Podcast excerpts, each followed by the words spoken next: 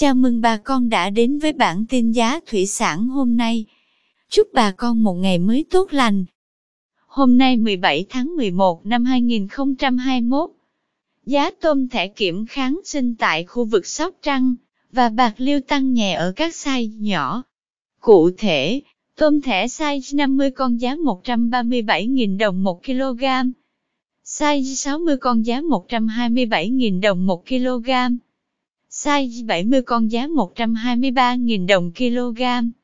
Tôm thẻ size 80 con đang có giá 113.000 đồng 1 kg. Cảm ơn quý bà con đã theo dõi bản tin giá thủy sản hôm nay. Nếu thấy nội dung hữu ích xin vui lòng nhấn subscribe kênh để không bỏ lỡ bản tin mới nhất nhé.